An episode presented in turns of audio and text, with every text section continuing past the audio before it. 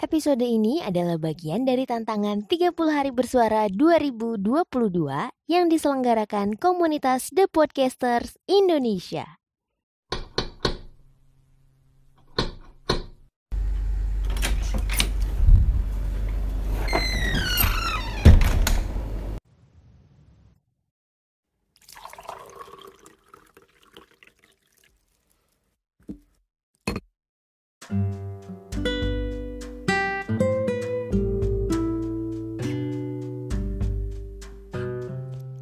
Teman sehati, ketemu lagi sama aku Ririn di podcast Secangkir Hati 21 Hmm, hari ini aku mau bahas sesuatu yang sesungguhnya baru aku sadari setelah aku mengalaminya sendiri. Tepatnya setelah pindah ke Jakarta, aku baru bisa relate sama lagu almarhum Bang Ben. Jakarta kebanjiran di Bogor angin ribut Jakarta kebanjiran. Dan setelah membaca artikel, terus menonton short documentary tentang prediksi nih kalau Jakarta akan tenggelam di tahun 2050 dari berbagai media ya yang bikin. In the future, bahkan uh, beserta fakta-fakta yang berasal dari data-data yang pastinya faktual, tajam, terpercaya tentang kondisi Jakarta. Nah, aku tuh semakin mm, penasaran sama kondisi yang complicated dan sudah terlampau akut gitu. Kenapa ini bisa terjadi ya? Kenapa bisa ada prediksi? Memang kita tahu bahwa Jakarta itu beberapa kawasannya termasuk yaitu dataran rendah. Kemudian ada pula yang berbatasan dengan laut, misalnya wilayah Jakarta Utara. Dan ternyata banjir ini bukan hanya masalah yang dialami saat ini saja, jauh dari sebelumnya. Bahkan kalau ditilik lagi ke belakang, catatan tentang banjir Jakarta telah lama ditulis. Salah satunya nih di Prasasti Tugu, peninggalan Kerajaan Tarumanegara. Waduh, bahkan di zaman kerajaan pun banjir besar tercatat dalam sejarah. Berarti memang sejak dulu kondisi geografis dan konturnya Jakarta sudah seperti itu ya. Nah, banjir juga tercatat pastinya saat zaman kolonialisme Belanda. Nah, banjir pertama setelah VOC berkuasa itu terjadi pada 1621 atau tiga tahun sesudah Jan Peter Koen membangun kembali Batavia.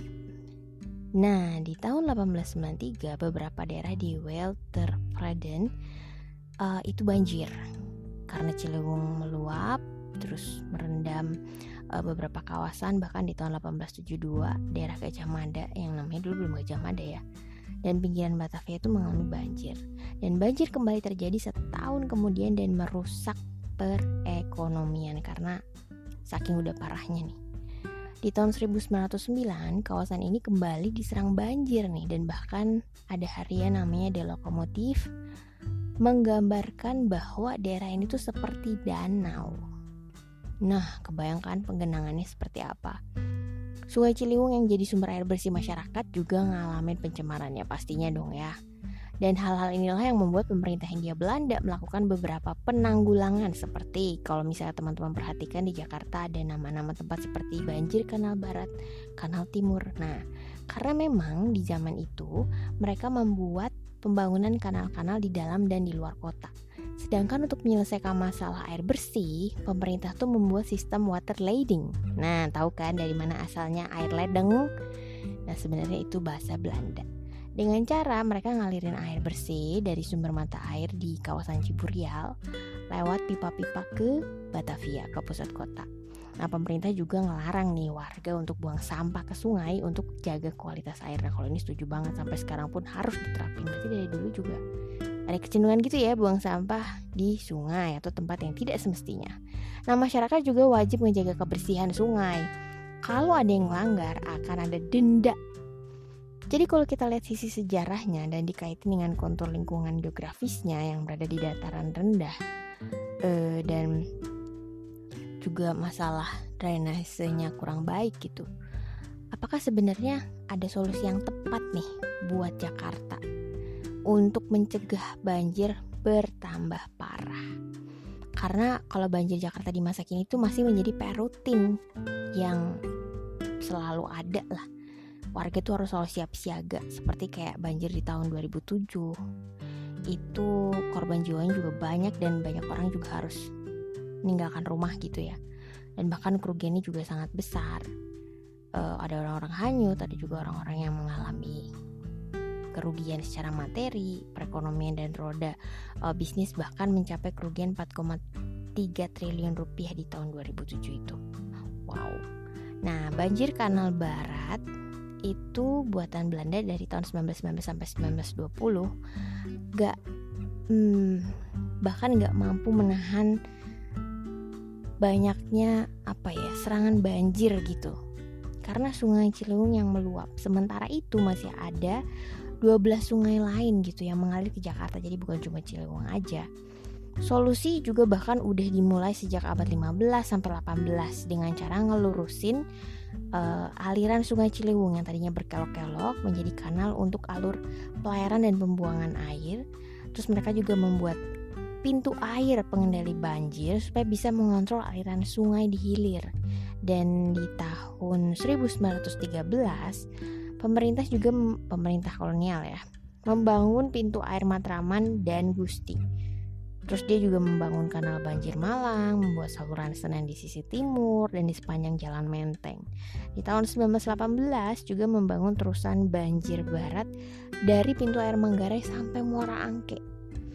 Nah, di periode tahun 65 sampai 85, ini di zaman Orde Baru, Komando Proyek Penanggulangan Banjir itu menormalisasi Sungai Cideng dan Krukut dengan pengerukan kali, uh, grogol, pesanggerahan, dan juga memuat aliran Muara Karang, terus membuat waduk Tebet dan Melati. Nah, kembali ke perilaku warga dan juga gimana kerjasama semua pihak sih untuk menerapkan kebijakan yang tegas gitu bukan hanya sekedar jangan buang sampah pada tempatnya tapi ada baiknya juga mengelola sampah tersebut mengedukasi warga dan juga kalau bisa rumah-rumah di bantaran sungai itu juga bisa lebih tertib lagi. Pemerintah juga dalam tata kotanya sepertinya sudah banyak kecolongan tapi saya juga nggak bisa berkomentar banyak karena ternyata ini faktornya cukup complicated dari sejak zaman sebelum kolonialisme bahkan sejak zaman kerajaan saja sudah banyak permasalahan ditimbulkan dari kondisi ini. Dan semoga ke depannya Jakarta bisa punya solusi yang lebih baik atau mungkin rumah-rumah yang terlalu berbatasan dengan terutama di Jakarta Utara mungkin bisa direlokasi kembali. Warga juga tidak membuat uh, apa ya penyedotan air secara berlebihan karena nanti muka air tanah jadi turun juga karena mengalami amblas ya setiap tahunnya. Jakarta ini kita harus berhati-hati juga. Dan juga dengan curah hujan banyak faktor internal eksternal maksudnya dari kotanya itu sendiri beban kota dan juga faktor-faktor cuaca faktor-faktor kondisi geografis dan lain-lain yang berpengaruh. Complicated sih ya tapi semoga pemerintah yang akan datang baik itu Pemkot maupun pemerintah pusat juga masyarakat bahu membahu dalam mencari solusi supaya Jakarta ini menjadi tempat yang aman, tempat yang juga bisa nyaman bagi semua warganya. Salam sehat, salam semangat.